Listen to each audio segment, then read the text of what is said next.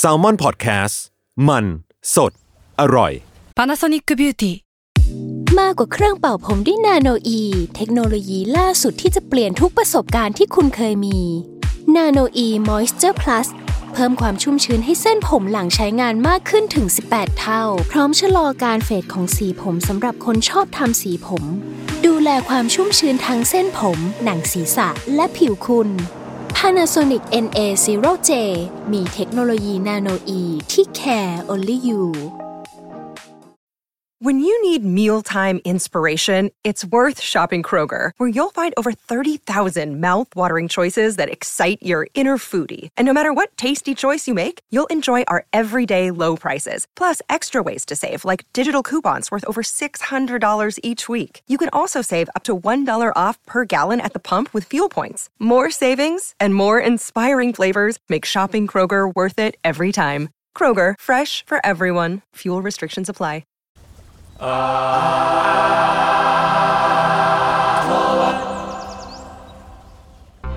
บสวัสดีครับ ขอต้อนรับเข้าสู่รายการ Art t o w a r d ครับ เรื่องศิลปะน่าสนใจจนเราไม่อยากเก็บไว้คนเดียวครับ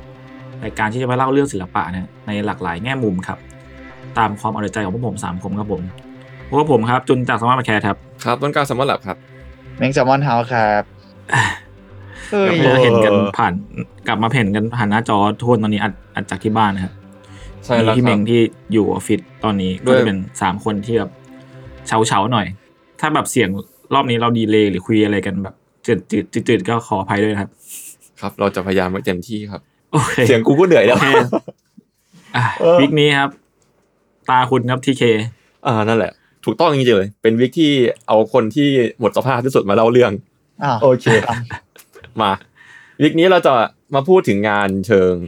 ศิลปะที่แตะต้องทาง commercial บ้างละกัน เราไปสายอืม niche กันบ่อยละรอบนี้ครัก็บคือลอง super mass กันดูนะครับทุกคน ก็คืองานศิลปะส่วนมากที่เราเห็นเนี่ย คือเอาจริงๆส่วนมากเราจะไม่ค่อยเห็นในเชิง commercial เท่าไหร่เนาะก็คือ commercial ที่ว่าคืออะไรก็คือแบบทำให้มันแบบราคาไม่สูงเข้าถึงง่าย มีการผลิตซ้ำหรือว่า X กับแบรนด์ต่างๆก็ว่าไป คือในอดีตเนี่ยเจ้าพ่อ commercial ก็คงไปยุคแบบยุค pop art ที่เริ่มมีการทำอะไรอย่างนี้เยอะขึ้นก็อย่างแอนดี้วอร์ฮอลเนาะ ที่กลายเป็นตำนานแล้วก็งานชิ้นจริงของเขาก็ราคาสูงมากๆไปแล้วแล้วก็สิ่งเหล่านี้ครับมันเริ่มเป็นสิ่งที่เห็นได้บ่อยขึ้นเรื่อยๆในยุคนี้แล้วแหละ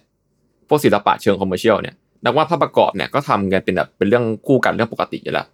แต่ว่าหลายๆครั้งอะครับ เราจะเห็นการที่ street artist หรือกราฟฟิตี้อะมาทำงานในเชิง commercial art มากขึ้นด้วยใช่ปะพอนึกกันออกไหมว่าแบบเป็นใครบ้าง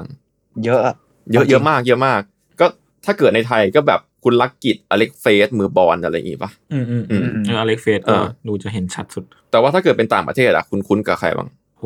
คาวส์ว่ามันอ่านว่าอะไรนะคาวใช่ใช่คาวส์หรือคอลส์สักอย่างอ่าไม่เขาก็คอเนี่ย ที่มีแบบวาดว่าคาแรคเตอร์หัวกะโหลกทรงคล้ายมิกกี้เมาส์เนาะเออ แล้วก็อืมอืมอืมเอองานงานสองคอก็มีความอ๋อหลากหลายโอเคทางทางราคาสูงเหมือนกัน ผมก็มีโปสเตอร์แท้ของเขาอันหนึ่งที่แบบราคาไม่แพงอะ แบบผมจำได้ว่ามันขิงทำไมมันวะมันมันไม่ถึง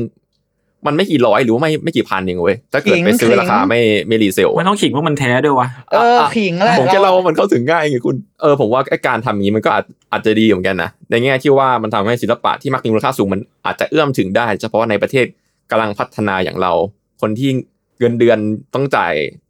ใดๆของผมยังต้องยังสามารถซื้อได้อย่างเงี้ยโอเค อืม พอพูดถึงพวกเนี้ยครับ มันจะหนีไม่พ้นอีกลายเส้นหนึ่งเว้ยที่เราคุ้นกันมากๆก็คือ เป็นลายเส้น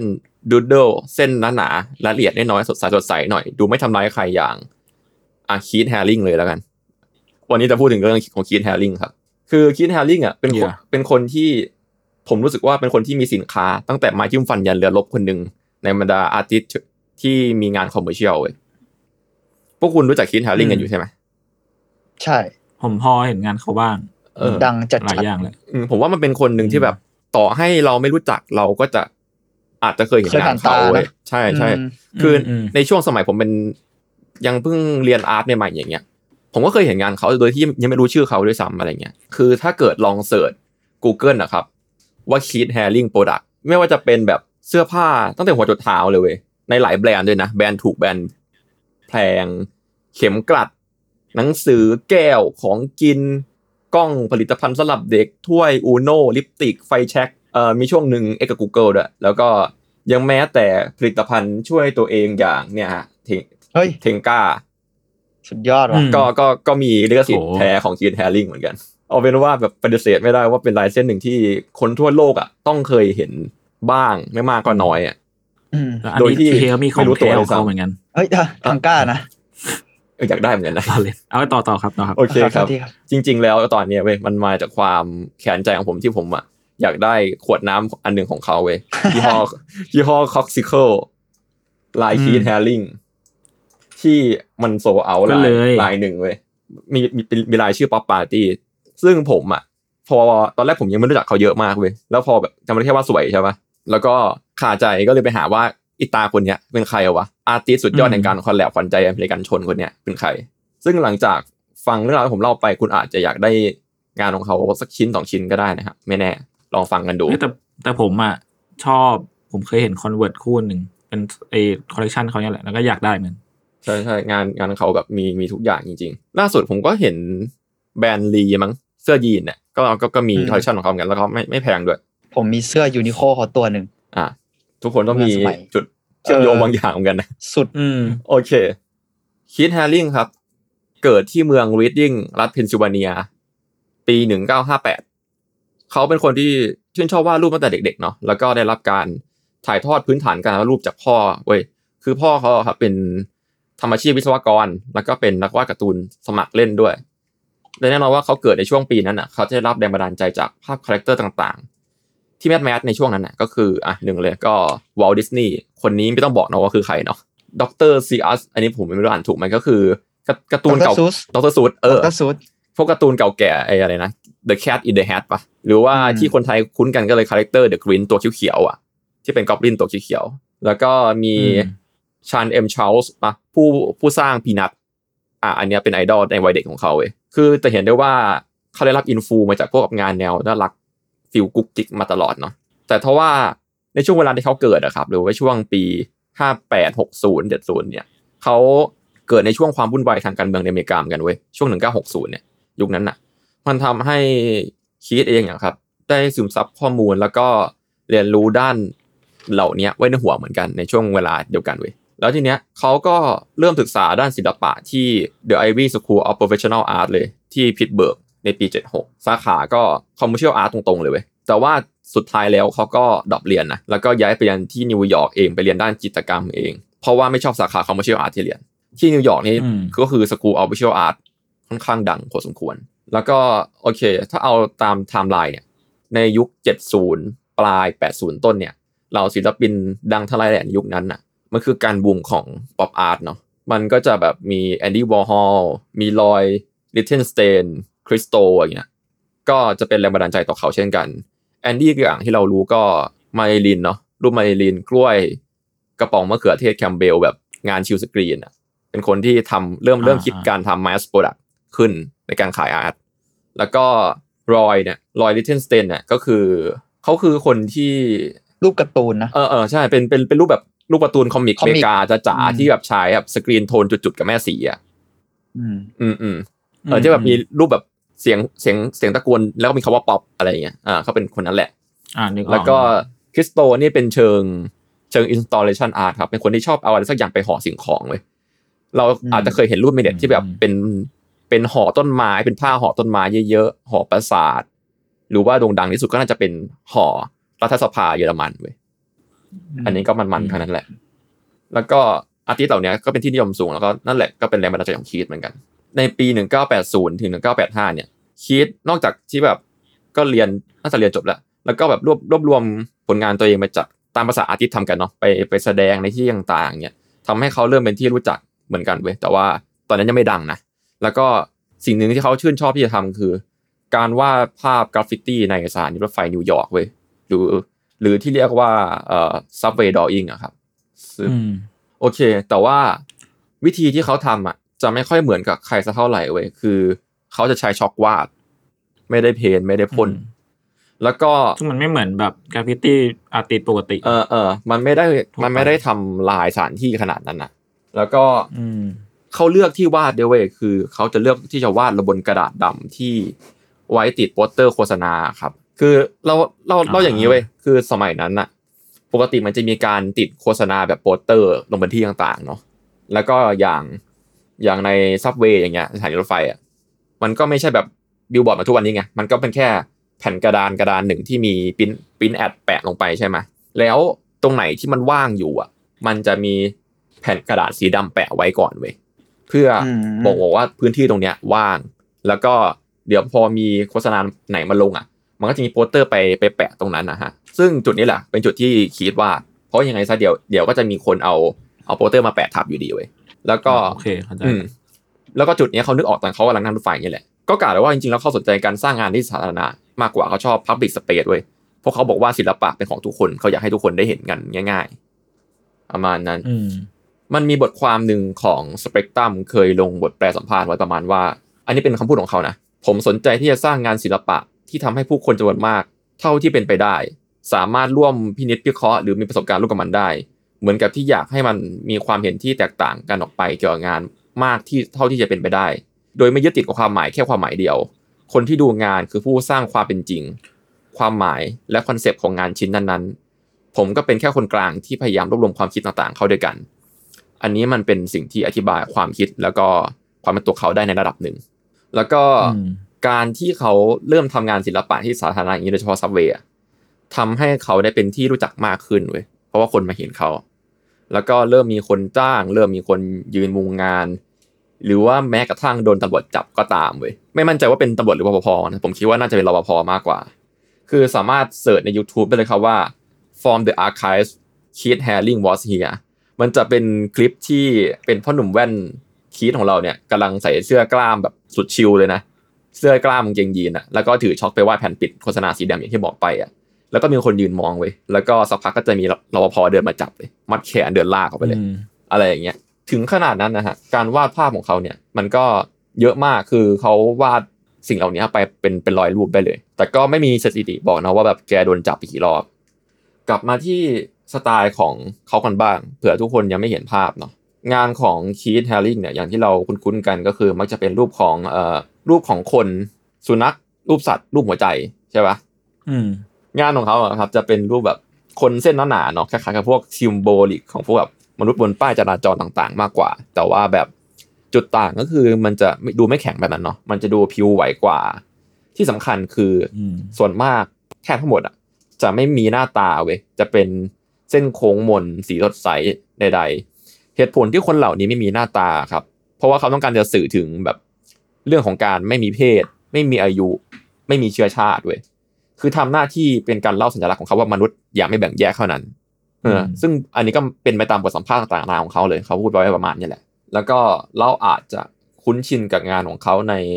ในมุมน่ารักคารักโพสิทีฟเยอะเนาะคนกับหัวใจอะไรอย่างเงี้ยแต่ว่าจริง ๆ แล้วอย่างที่เกริ่นไปตอนต้นเลยว่าเขาเกิดในช่วงความวุ่นวายทางการเมืองในยุค 1960 นะครับทำให้แท้จริงแล้วอะงานของคีตนั่นอะพูดทุกอย่างเว้ยถ้าเกิดสังเกตดีๆไม่ว่าจะเป็นอะไรที่เข้าใจง่ายตรงไปตรงมา หรือ พูดถึงการแบบเหยียดเพศเหยียดผิว ความรักทั่วไปหรือ LGBTQ ยาเสพติดเซ็กชีวิตสังคมการเมืองสงคราม หรือแม้กระทั่งความตาย แต่ว่าด้วยสไตล์ของเขาอะครับ มันทำให้งานมันดูซอฟต์แล้วก็เสพง่าย อืม แล้วก็ช่วงที่งานเขาเดือดจัดๆเนี่ย จริง ๆ ไปดูช่วงที่เป็น Subway Drawing ได้ครับ จะมีให้เห็นเยอะเลย อาจจะลองเสิร์ชดูว่า Kid Haring Subway Art ใน Google ก็ได้ มีน่าสนใจเยอะมาก เดี๋ยวผมจะลองเล่า บางรูปที่ผมไปเจอมาให้ดูแล้วกัน อย่างเช่น มันจะมีรูปหนึ่งที่ว่าเป็นแบบคนกำลังบินแล้วก็มีหมาเห่าอยู่ข้างล่าง แล้วก็มีมือปริศนามาเด็ดปีกอย่างเงี้ย อันนี้มันก็ดูอืมสื่อทางการเมืองเนาะแล้วก็มันจะมีรูปเชื่อมต่อด้วยนะ ก็คือมันจะมีรูปรูปหนึ่งที่เป็นเหมือนคนกำลังใส่หัวหมาเว้ยแล้วก็พูดออกมาเป็นสลักคล้ายๆอะตอมิกนิวเคลียร์แล้วก็มีคนตัวเล็กวิ่งมาเหมือนกำลัง เฮโลดีใจด้วยอะแต่ว่าอันอันนี้อันนี้คือภาพหนึ่ง แล้วต่อมาก็มีภาพต่อมาที่เหมือนจะต่อกันเว้ยก็คือเป็นภาพคนกำลังใส่หัวหมาเหมือนกัน หัวหน้าหัวหมาหน้าตาเหมือนกันเลย แต่มีหมาธรรมดามายืนเห่าไว้เฉยอะไรอย่างเงี้ยมันก็สื่อได้ หรือว่านั่นแหละ คนถูกหักปีกเอยหรือว่า หรือว่าคนกำลังขี่สัตว์ประหลาดสักอย่างที่หัวเป็นทีวีอะครับ อะไรอย่างเงี้ยก็จะมีหลายอย่างหน่อยอื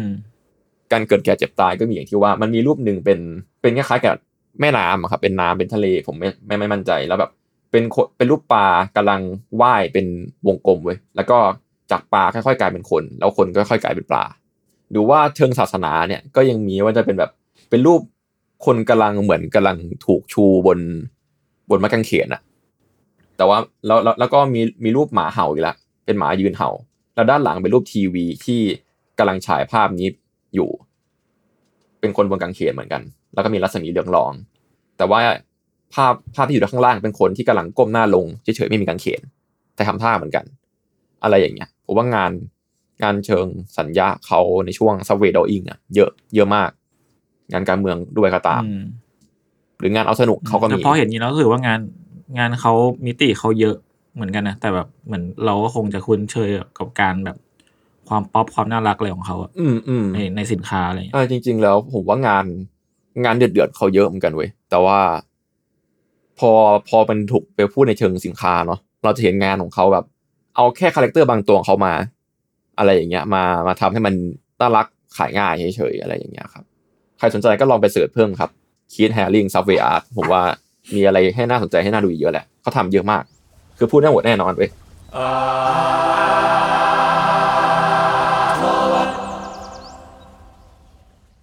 Another day is here, and you're ready for it. What to wear? Check. Breakfast, lunch, and dinner? Check. Planning for what's next and how to save for it? That's where Bank of America can help. For your financial to dos, Bank of America has experts ready to help get you closer to your goals. Get started at one of our local financial centers or 24-7 in our mobile banking app. Find a location near you at bankofamerica.com slash talk to us. What would you like the power to do? Mobile banking requires downloading the app and is only available for select devices. Message and data rates may apply. Bank of America and a member FDIC.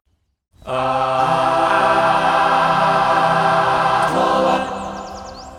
่อนจะไปพูดถึงสเต็ปต่อไปของชีวิตของเขานะครับ ที่เริ่มแมสขึ้นนั้น ผมขอแวะพูดถึงเอกลักษณ์อัตลักษณ์งานของคีตหน่อย คือนอกจากการที่เขาชอบวาดคนที่ไร้หน้าตาแล้ว เรามักจะเห็นการวาดรูปของคนที่มีปีก หรือว่าล่อนลงหรือมีปีกจริง ๆ บ่อยเหมือนกัน รวมทั้งรูปหมาเห่า หรือ barking dog เนี่ย ที่บางครั้งก็เป็นหมาที่มีรูปทรงยืนได้เหมือนคนก็มี งานเหล่านี้ครับมักจะเป็นสัญญาแบบง่าย ๆ แต่ว่าสามารถเล่าได้หลายมุมมองก็ตีความได้เยอะเนาะพบได้บ่อยในงานของเขาจริง ๆ แต่เอกลักษณ์ที่สุดเลยของเขาอะครับ ก็คือจะเป็นสิ่งที่เรียกว่า radiant baby เว้ย radiance แบบเปล่งประกายอะไรอย่างเงี้ยเอ้ยแบบรังสีป่ะเปล่งประกาย ใช่ใช่ก็คือมันจะเป็นภาพของเด็กที่ไม่บอกอีกแหละว่าเป็นเพศอะไรไม่เห็นหน้าเนาะ เอออย่าอย่ามองว่าเป็นรูปคนกำลัง twerk นะครับ ตอนแรกผมมองอย่างนั้นเหมือนกัน แล้วก็เป็นเด็กที่กำลังคลานไปข้างหน้าครับ มีรัศมีเป็นขีดๆออกมารอบๆตัวเลย นั่นแหละ มันเป็นการเล่าของแบบก้าวแรกของชีวิตที่บริสุทธิ์ความไร้เดียงสาครับ คือ Keith ได้บอกไว้ว่าเด็กๆอะรู้บางสิ่งบางอย่างที่ผู้คนที่โตมานั้นลืมไปแล้วครับ เขาเลยชอบใช้สัญลักษณ์นี้เว้ย Radiant Baby นอกจากนั้นนะฮะก็จะมีอีก character หนึ่งที่เห็นได้บ่อยก็คือชื่อว่า Three Eye Man คือจะเป็นรูปของ character ที่เป็นรูปหน้าคนที่มีสามตาครับ มีจมูกมีปากครบเลย ที่ปกติแล้วเขาจะไม่ค่อยได้วาดคนที่มีหน้าตาใช่ไหมอันนี้เป็นตัวเดียวเลยมั้งไม่เอ้เป็นเป็นไม่กี่ตัวแล้วกัน ที่เขาวาดแบบเห็นหน้าเห็นตาครบๆครับ แต่ว่าอันเนี้ย original คือจะมาแต่หน้าเลยนะ แล้วก็หัวหัวก็เป็นเป็นสี่เหลี่ยมไม่มีตัว เออ แล้วก็ไอตัวนี้มัน ถูกเอามาทำเป็นทอยเยอะแยะเต็มไปหมดเลย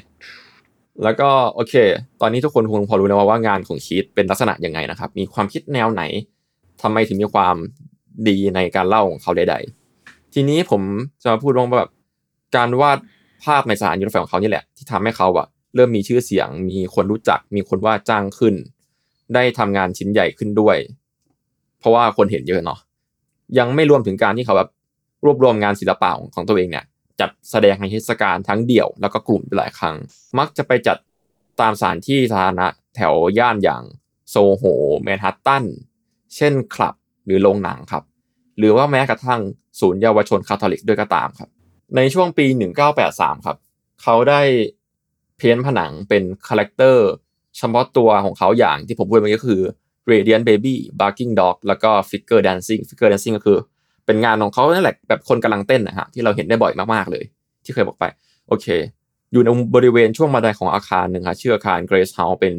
ศูนย์เยาวชนคาทอลิกในย่านแมนฮัตตันครับที่ตอนนี้กลายเป็นอดีตไปแล้วหลังจากที่ปิดตัวลงไปเนี่ยแต่ผลงานของเขาที่ทำทั้งหมดบนกำแพงประมาณ 15 ตัวที่เขาวาดลงไปเนี่ยถูกตัดออกไปแต่ละชิ้นแล้วถูกยกไปทั้งกำแพงเลย โดยองค์กรประมูลงานศิลปะ ชื่อดังและแกลเลอรี่อย่าง Bonhams ในนิวยอร์กครับที่ ถูกนำมาจัดแสดงในวันที่ 2 พฤศจิกายน ไปจนถึงช่วงประมูลขายก็คือช่วงวันที่ 13 พฤศจิกายนในปี 19เร็วๆนี่เอง ซึ่ง Gary Mallon เนี่ยผู้อำนวยการของศูนย์เยาวชนในขณะนั้นก็แบบ ได้เจอคิดกำลังวาดเนาะโดยแกลลี่บอกว่าเขามีแค่สเปรย์สีดำกับแปรงทาสีครับ แล้วก็เริ่มวาดรูปตั้งแต่ไอ้รูปทารกนั้นก่อน ประมาณนั้น แล้วก็มีจังหวะที่ทำสีหยดสีหยดบ้าง แต่ว่าก็คือแกลลี่อะ เตือนคิดว่าสีมันหยดแล้วนะคิดเขาก็บอกว่าไม่เป็นไรหรอกมันดีแล้วที่สีจะหยด ก็ถ้านึกภาพไม่ออกก็จะเป็นงานของเขาถูกว่าเต็มกำแพงอาคาร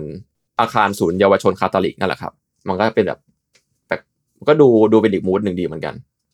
แต่เราก็จะเห็นได้ว่าเออมันมี moment อย่างนี้เยอะนะหมายความว่างานของ street artist ที่ถูกทุบกำแพงแล้วก็เอาไปประมูลขายใดๆอะเพราะว่าถ้าเป็นคนที่โดนบ่อยเลยเนี่ยก็ กราฟฟิตี้ดัง ๆ อย่าง Banksy ก็โดนบ่อย ที่โดนทุบกำแพง โดนลอกไปขายอะไรเงี้ยโอเค แล้วก็ในช่วงก่อนหน้าอย่างปี 1981 ครับ Keith Haring อะได้เปิดร้านเองของตัวเองนะ ที่มีชื่อว่า Pop Pop Shop ครับ ในย่านโซโหนี่แหละ เพื่อขายผลงานของตัวเองเว้ยเช่น เสื้อยืด แม่เหล็ก เข็มกลัด ตุ๊กตาโปสเตอร์ข้าวของเครื่องใช้ต่างๆ ซึ่งร้านของเขาอะครับ ก็ถูกเสียงวิพากษ์วิจารณ์บางกลุ่มในแง่ลบเหมือนกันนะ อาจจะเป็นในแง่ที่แบบคือถูกมองในแง่ลบในด้านที่แบบว่าอาจจะด้อยค่าศิลปะงานศิลปะควรถูกอืมประมูลหรือใดๆเป็นต้น แต่ว่ามันก็เป็นแค่บางกลุ่มคนที่มองอย่างนั้นนะนะส่วนตัวผมกับมองว่ามันมันโอเคมากๆที่ทำให้คนเข้าถึงงานศิลปะไม่ถึงได้ช่วงนั้นมันยังหลากหลายแบราบคานี้ปะเออช่วงช่วงนั้นมันยังแบบเรียกว่าอะไรช่วงเปลี่ยนผ่านนะเนาะมันยังไม่เออมันยังไม่เหมือนตอนเนี้ย แต่ว่านั่นแหละด้วยความแบบก็คือเป็นอาคารเป็นห้องสีขาวๆเลย แล้วก็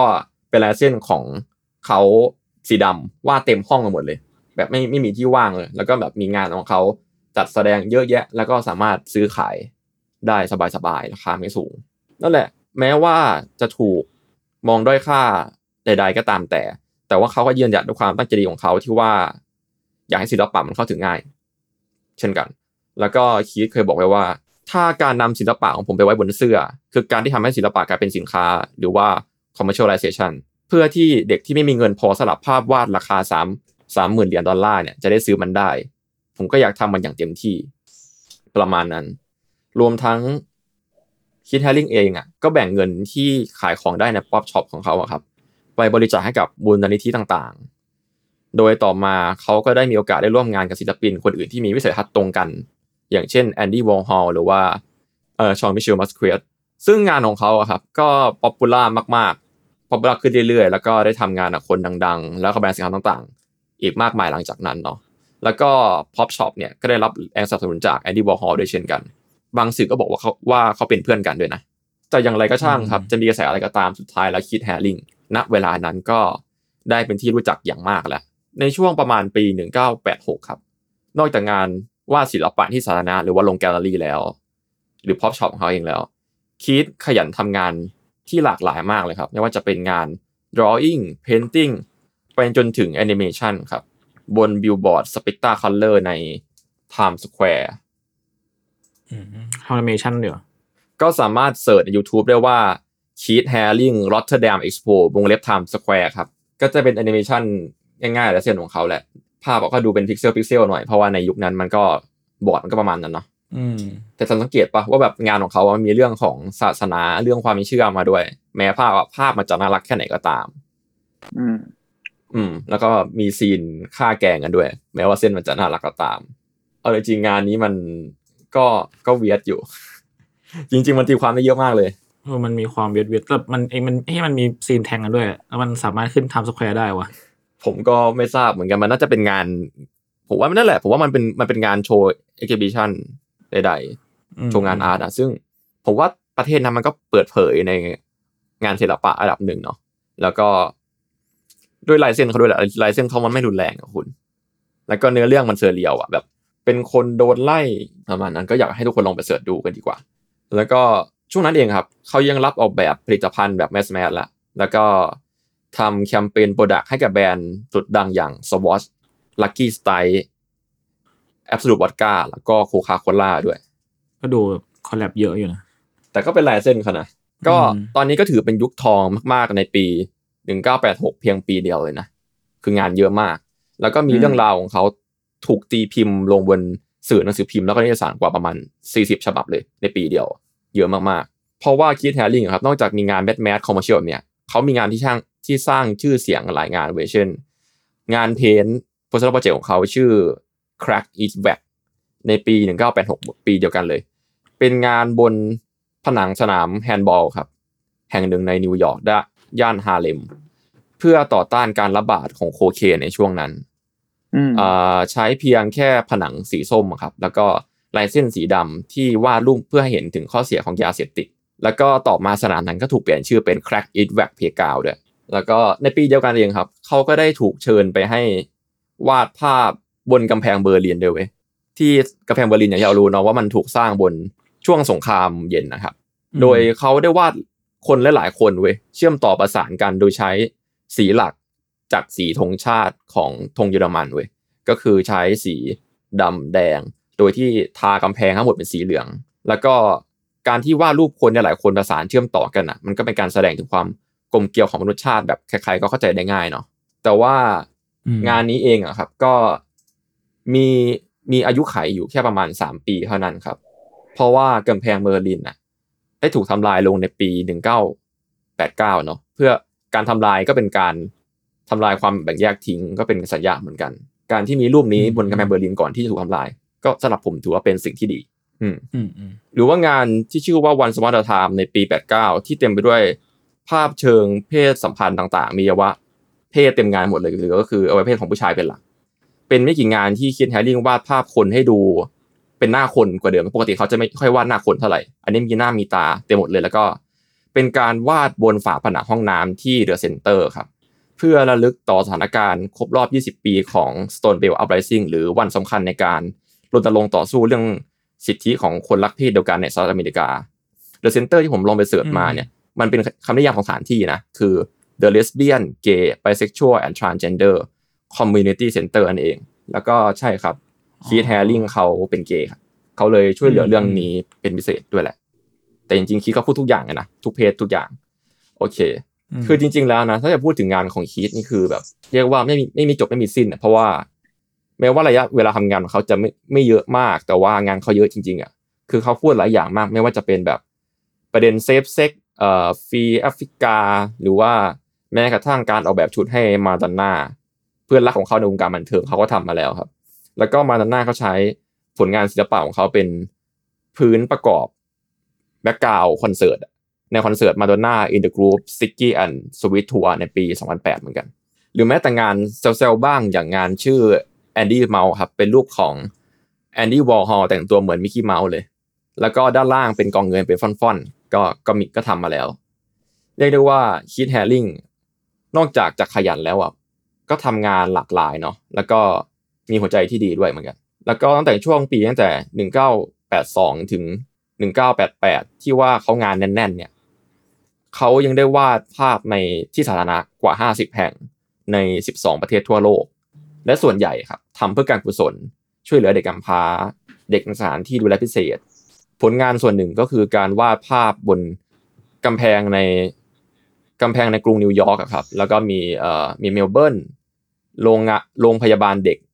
เนกเกอร์ในกรุงปารีสแล้วก็อื่นๆเลยครับ แล้วก็จะมีงานชื่อดังงานหนึ่งชื่อ เป็นงานเพ้นชื่อ City Kids Speak on Liberty ก็คือเป็นงานที่เขาครับร่วมกับเด็ก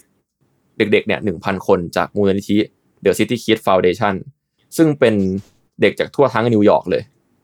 เพื่อเฉลิมฉลองร้อยปี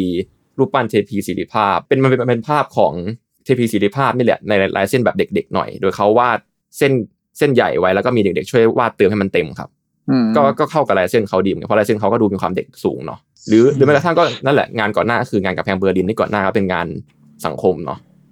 นอกจากนี้เขายังทำแบบพวกแบบเวิร์กช็อปร่วมกับเด็ก ๆ ในพวกกับโรงเรียนหรือพิพิธภัณฑ์ต่างๆในทั้งแบบนิวยอร์กอัมสเตอร์ดัมลอนดอนโตเกียว ก็คือไปไปเยอะมากๆเลย แล้วก็พวกกับงานสร้างสื่อสื่อสร้างสรรค์โครงการสาธารณะอีกเยอะแยะ ก็คือเป็น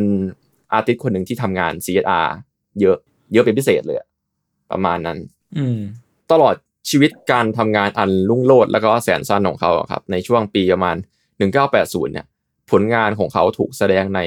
นิทรรศการเดี่ยวแล้วก็กลุ่มเนี่ยมากกว่า 100 นิทรรศการเลย ไม่รู้เอาแรงมาจากไหนเหมือนกัน แล้วก็เขาถูก เชื้อเชิญให้ไปร่วมงานในโครงการต่างๆเลย ไม่ว่าจะเป็นแบบพวกศิลปินในแขนงเดียวกันหรือต่างแขนงอะก็อย่างที่เราคุ้นเคยชื่อกันก็นั่นแหละแอนดี้วอร์ฮอลเจนนี่โฮลเซอร์โยโกโอโนก็มีฮะแล้วก็ไปถึงเพื่อนของเขาก็มาดอนน่าหรือว่าเกรซโจนจากทั้งหมดทั้งปวงครับคือจากผลงานทุกด้านของเขาเนี่ยจึงถือว่าเป็นหนึ่งใน iconic ของยุค pop art เนาะในช่วง 80ถึง90 จริง ๆ ก็เอฟเฟกต์ไปถึง millennium แล้วก็ทุกวันนี้เลยก็ว่าได้ แต่ว่า สุดท้ายแล้วอะครับ เป็นเพราะว่าเป็นมนุษย์ต้องมีวันลาจากเนาะคือเราไม่รู้ว่าการตายจะเกิดขึ้นเมื่อไหร่แต่ว่ากับตัวคีตแฮร์ริงอะในปี 1988นะครับในช่วงที่เขาเป็นศิลปินที่มีชื่อเสียงระดับโลกเป็นที่เรียบร้อยแล้ว จากงานของเขา เขาได้รับการวินิจฉัยว่าเป็นโรคเอดส์เว้ยคีตแฮร์ริงได้ตระหนักว่าเวลาของเขามันเหลือไม่มากแล้วเนาะจากการที่เขาพบว่าตัวเองเป็นโรคเอดส์เขาจึงต้องการสานต่อเจตนารมณ์ให้ได้มากที่สุด ในการทำศิลปะให้เข้าใจง่าย แล้วก็ช่วยเหลือผู้คนเหมือนที่เขาทำมาตลอด ในปีต่อมาครับคือปี 1989 เขาได้ก่อตั้งมูลนิธิคิดแฮร์ริงฟาวเดชันขึ้นมา โดยมีเป้าหมายเพื่อหาทุนสนับสนุน แล้วก็ประชาสัมพันธ์ให้แก่พวกแบบองค์กรโรคเอดส์หรือว่าองค์กรไม่แสวงหาผลกำไรต่างๆ แล้วก็โครงการของเด็กๆด้วยก็ตาม หรือว่า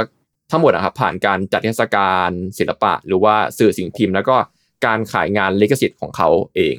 ในช่วงท้ายของชีวิตนะครับเขาออกมาบรรยายความรู้เกี่ยวกับอาการป่วยของตัวเอง แล้วก็สร้างผลงานที่เป็นสื่อประเด็นเกี่ยวกับคนรักเพศเดียวกันโรคเอดส์แล้วก็สนับสนุนการมีเซ็กซ์อย่างปลอดภัย แล้วก็การเคลื่อนไหวเพื่อตระหนักรู้กับโรคเอดส์คือในช่วงปีนั้นเป็นช่วงที่โรคเอดส์เกิดขึ้นเยอะเนาะแล้วก็ศิลปินหรือว่าคนในวงการก็มีส่วนร่วมกับสิ่งเหล่านี้เยอะเหมือนกัน นอกจากนี้ครับเขายัง ร่วมทำงานจำนวนมากที่ขายใน shop ของเขาเองอะซึ่งเป็นงานที่สะท้อนถึงปัญหาสังคมต่างๆ ไม่ว่าจะเป็นการเรียกเรียกร้องคำพัฒนาทางเพศ สิทธิมนุษยชนหรือว่าสิ่งแวดล้อม ทั้งหมดที่เขาทำไปอะครับ เพื่อที่จะหาเงินจำนวนมากเข้ามูลนิธิของเขาให้ได้เว้ยเพื่อจะช่วยเหลือคนในวันสุดท้ายที่เขาใกล้จะไปแล้วอะแล้วก็ในวันที่ 16 กุมภาพันธ์ ปี 1990 เอง คีตก็คีตแฮร์ริงก็เสียชีวิตด้วยวัย 32 ปี แต่ว่าสิ่งที่เขาเหลือเอาไว้ก็คืองานของเขาลิขสิทธิ์ของเขา แล้วก็มูลนิธิคีตแฮร์ริง Foundation นั่นแหละ ที่มูลนิธิเนี้ยก็ยังทำหน้าที่ไปถึงปัจจุบันเว้ยยังคอยส่งต่ออุดมการณ์ของเขาอยู่ มันทำให้เราอะครับ ยังยังเห็นงานของคีตแฮร์ริงทุกวันเนี้ยแม้ว่าเขาจะจากเราไป 30 กว่าปีแล้ว เพราะว่า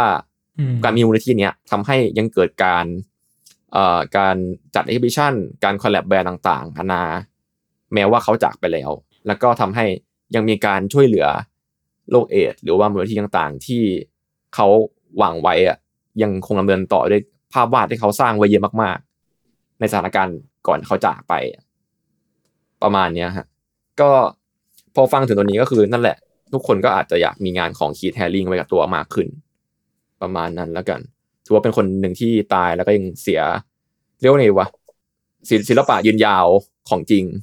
ชีวิตอืมอะประมาณนั้นชีวิตสั้นศิลปะยืนยาวของจริงก็น่าจะคนนี้แหละ แล้วก็แต่งานเขาแบบร่วมสมัยมากหมายถึงรู้สึกว่า ตอนแรกผมที่ผมไม่ไปอ่านประวัติเขามาเนอะก็เพิ่งรู้จากที่เคว่าเขาเขาแบบเสียแล้วเลยตอนแรกเขาคิดว่าผมนึกว่าแบบเป็นรุ่นใหม่ ๆ ที่ยังอยู่ด้วยด้วยซ้ำเลยอืมอืมเขาเขาเป็นคนหนึ่งที่แบบ ผมพอไปไล่เสิร์ชดูถึงรู้ว่าเขาตายแล้วเว้ยเพราะว่า เรายังเห็นงานเขาออกมาเรื่อยๆแบบ มีทุกปีเลยอะอืม ก็กลายเป็นว่าทั้งหมดทั้งปวงคือรูปวาดที่เขาสร้างไว้เฉยๆแล้วก็มูลนิธิ นำต่อทำต่อ แต่ว่าด้วยความที่งานเขามันมินิมอลสีสันสดใสด้วยแหละ มันเลยแบบ มันดูดูร่วมสมัยตลอดเวลา ประมาณนั้นแล้วกัน อันนี้ผมขอเพิ่มเติมนิดนึงแล้วกันก็คือ ในปี 2014อะเขาก็เป็นหนึ่งในคนที่ได้รับเกียรติประทับชื่อบน Rainbow เอ้ Rainbow Honor Walk ไว้ก็คือถนนเกียรติยศของชาว LGBTQ ในซานฟรานซิสโกอะครับ ก็คือนั่นแหละ ได้รับการขนานนามว่าเป็นชาว LGBTQ ผู้สร้างคุณคุณประโยชน์ในเส้นทางของตัวเองประมาณนั้น แล้วก็อืมในปี 19 เขาได้รับการยกให้เป็นหนึ่งใน 50 นักบุกเบิก แล้วก็วีรบุรุษคนสำคัญของชาวอเมริกาเว้ยถูกจะจารึกชื่อบนหอเกียรติยศไอ้กำแพงเกียรติยศ อยู่ที่อนุสาวรีย์แห่งชาติสโตนเวลด้วยครับอืมประมาณนั้นละกัน อันนี้เป็นเรื่องราวของคีตแฮร์ริง คือจะเห็นได้ว่า ช่วง period การทำงานเขาแบบ ยังยังไม่จบปี90ดีเขาก็เสียไปแล้วเนาะคือเขาทำงานไม่ไม่กี่ปีเองอะไม่ไม่ถึง10ปีด้วยซ้ำในช่วงที่เขาโด่งดังอะแต่แต่งานเยอะเยอะมากๆ คือมาถึงตรงเนี้ยพวกคุณคิดยังไงกับงานของคีธแฮริงกันบ้าง อืมผมว่ามันก็สวยอะอ่าหมายถึงว่า มันก็ป๊อปอาร์ตอยู่แล้วอะหมายถึงมัน แต่ผมชอบงานเขาอยู่แล้วนะหมายถึงมันมันน่ารักอะใช้คำไงดีวะมันน่ารักแล้วมันก็เป็นมิตร ในในเชิง aesthetic แต่ว่ามันก็มีเรื่องแบบ มันคือซิมเ l ิลอะจริง ๆ แล้วอะมันคือคำว่าซิมเ l ิลอะมันเรียบง่าย แต่ว่ามัน ไอ้ความเรียบง่ายนั่นแหละเลยทำให้มันสามารถแบบไปซับซ้อน แต่ประเด็นซับซ้อนได้ แล้วก็เอาประเด็นพวกนั้นมาส่งถึงคนได้เยอะอะเพราะจริง ๆ เขาพูดเรื่องเกย์เยอะมาก ช่วงที่มันยังมีการเหยียดเพศอะไรอยู่อะเท่าที่เราเคยเห็นงานเขานะพูดเรื่องเกย์เอดส์แล้วก็โคเคนเยอะมากๆ แบบ เยอะสัสๆเลยอะอืมเออใช่ มันมันมีงานหนึ่งที่ดังของเขาไว้ที่แบบ ชื่องานน่าจะอะไรวะ ignorance เท่ากับ fear แล้วด้านล่างเขียนว่าอะไรใส่อะไรใส่อย่างนั้นเลนอะเท่ากับ death อะแล้วก็เป็นแบบเออเขียนว่าว่า fight AIDS act up อะไรอย่างเงี้ยใช่ มันมันจะมีอืม wording ด้วยหรือแบบบางอันมันก็ไม่มี wording มันก็ยัง